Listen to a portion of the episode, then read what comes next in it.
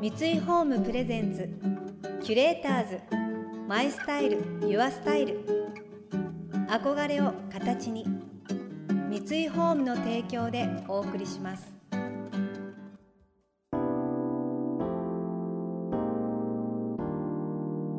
溢れる情報の中で確かな審美眼を持つキュレーターたちがランデブー。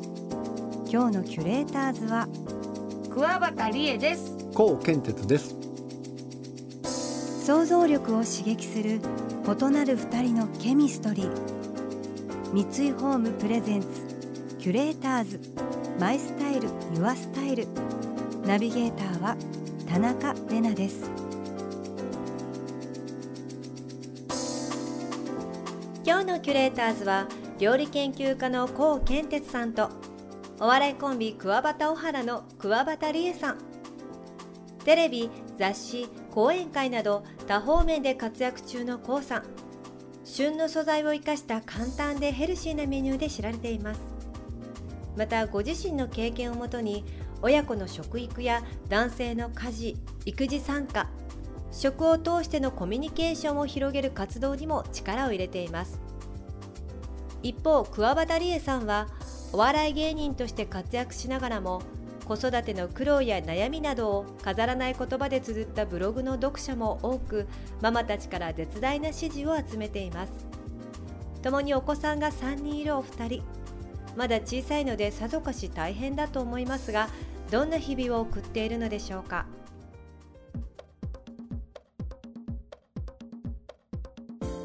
先生とこもお子さんは3人で。3人です。はい10歳男の子8歳3歳の女の子です。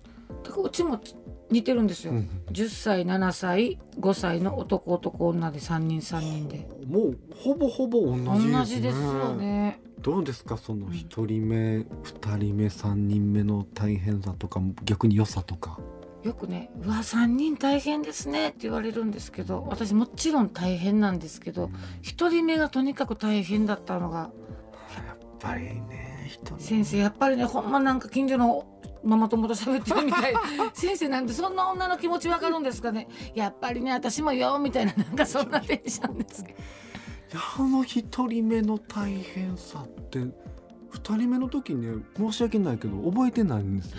それなんです私ほんとそれ。スムーズすぎてなんか、は上の子お前ほんま大変やったんやって話い。まだにするぐらいの本当に夜も寝なかったし。寝ないですよね。寝ない。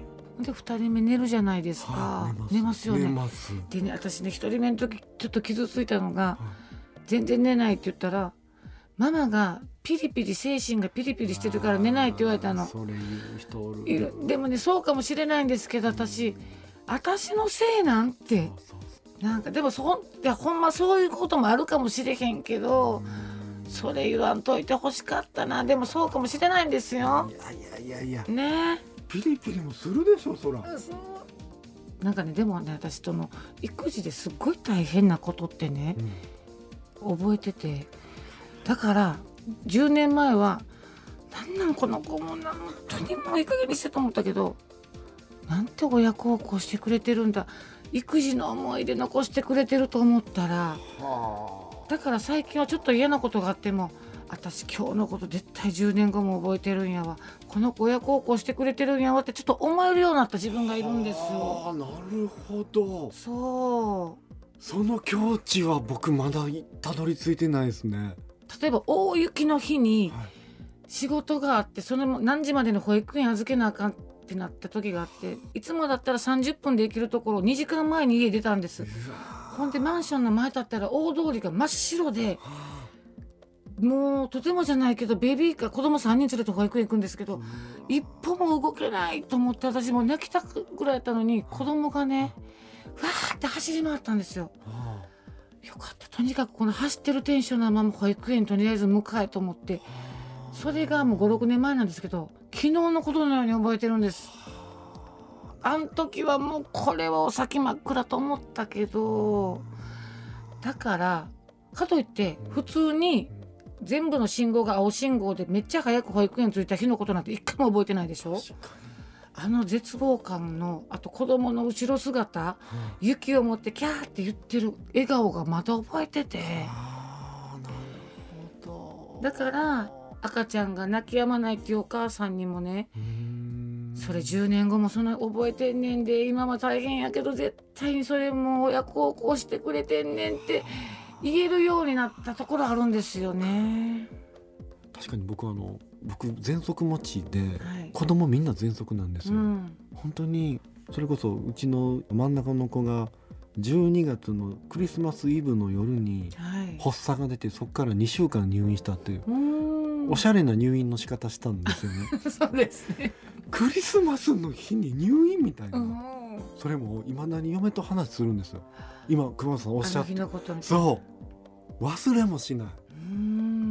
親孝行なんすねこれ、だ からそんなこと言い出したらねは例えばよくね記念撮影するっていう前日に子供急に前髪切るんですよ。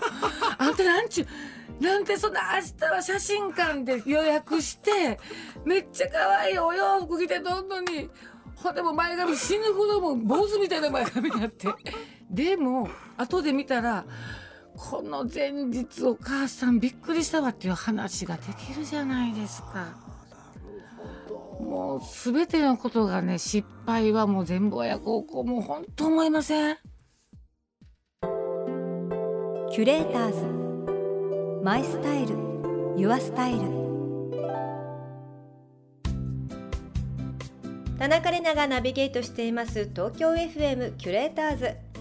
今日のキュレーターズは料理研究家の高健哲さんとお笑いコンビ桑畑小原の桑畑理恵さん。苦労は親孝行もう本当いいお話でしたね。私ちょっともう本当何かあったらこの言葉を思い出そうと思いました。確かにね大変な思い出こそすごい鮮明に覚えてますもんね。記憶を作って思い出を作ってくれてありがとうですね。さあお二人のお話テーマは親孝行から収納術のお話へ移ります。まずねあのねやっぱり子供がお互い3人ということで、はい。子供のものが溢れ返るじゃないですか。で桑畑さんその整理収納アドバイザーはいさんということで僕そのねできないんですよ。いや私もねアドバイザーの免許取ろうと思ったけど結局3級しか取れてないんですそれをなんで取ろうかと思ったかというと、はい。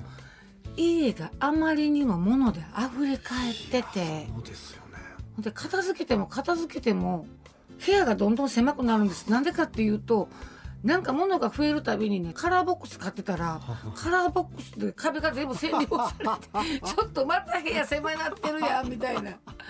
ほんでこれはいけないということで、はい。整理収納みたいなちょっと勉強してみようと思って。うん。そしたらもうね考え方が一気に変わってえー、今、はい。三段のカラーボックス全部捨てました。もうだから部屋が広くなってきました。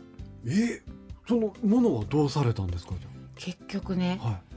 私は本当に自分の必要なものだけを置いとけばいいのにこれ高かったから捨てんとこでもい全然使わないんですよあとね私よくあるのがねなんかシール何枚集めたらもらえるお皿とかあるんですけど 山のように集めてて食パン食べて 例のやつですね。例のやつで毎年それやってたんですけどよう考えたらね毎年やってるとね3年前と今年あんまり皿の種類雰囲気変われへんやんみたいな。ちょっと端っこの角度ちょっとちゃうだけやみたいな時あるんですよ。そんなからくりが。でもでも私はただやから欲しい。ただ集めることが楽しかった。ほんなら皿が増えていく。でも使わない。逆にこれ置いてたこのスペースがもったいない。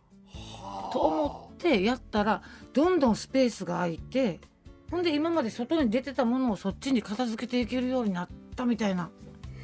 だからね捨てるのもったいないけど置いてるスペースがもったいないっていう考えに変えるのもいいかなと思った。その発想の転換。それもう先生とかは絶対にもうキッチンすっきりしてるでしょ。いやキッチンだけなんですよ。キッチンに関しては僕は整理整頓はできるんですよね。あの、なぜかというとあのしまう場所が全部全て決めてるんですようんお玉よく住所を決めるって言いますけど。おっしゃる通りでした、うんうん。あれは完璧にできるので洗ってもぐちゃぐちゃになってもちゃんとお家にこう帰らすことができるんで、うんそれはなんとかできうんですけど、はい。キッチン以外のとこがなんでできないんでしょうキッチンができて。わかん。人間って不思議ですねこれ。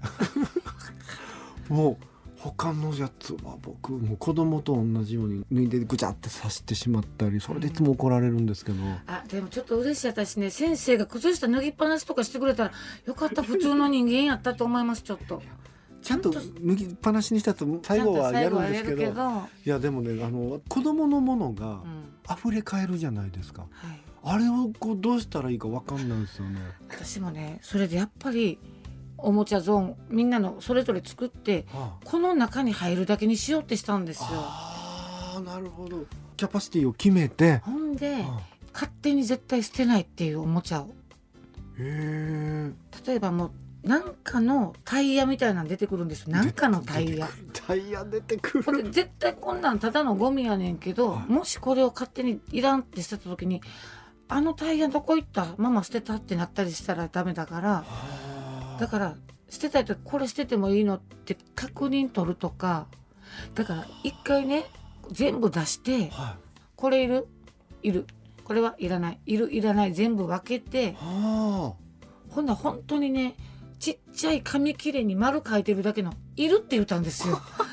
嘘でしょ？これゴミやんと思うけどそれはいらんのちゃうと言わんとじゃあ置いとこって言うとこの信頼感ママは勝手に捨てない信頼感。なるほど、結局は後々は捨てるんですけどね。うん。でもそこの信頼感ですうんよね、うんほんで次いるものの中でよく使うもんとたまに使うもんで分けてはよく使うものはすぐに取り出せる位置に置いとくんですよ。でたまに使うもんはちょっと背伸びせなでもそれキッチン用具も一緒じゃないですか。確かにそううんうんですね、なんでキッチン用具はできんうん、の？できない。家の他のことできない。キュレーターズ。マイスタイル。ユアスタイル。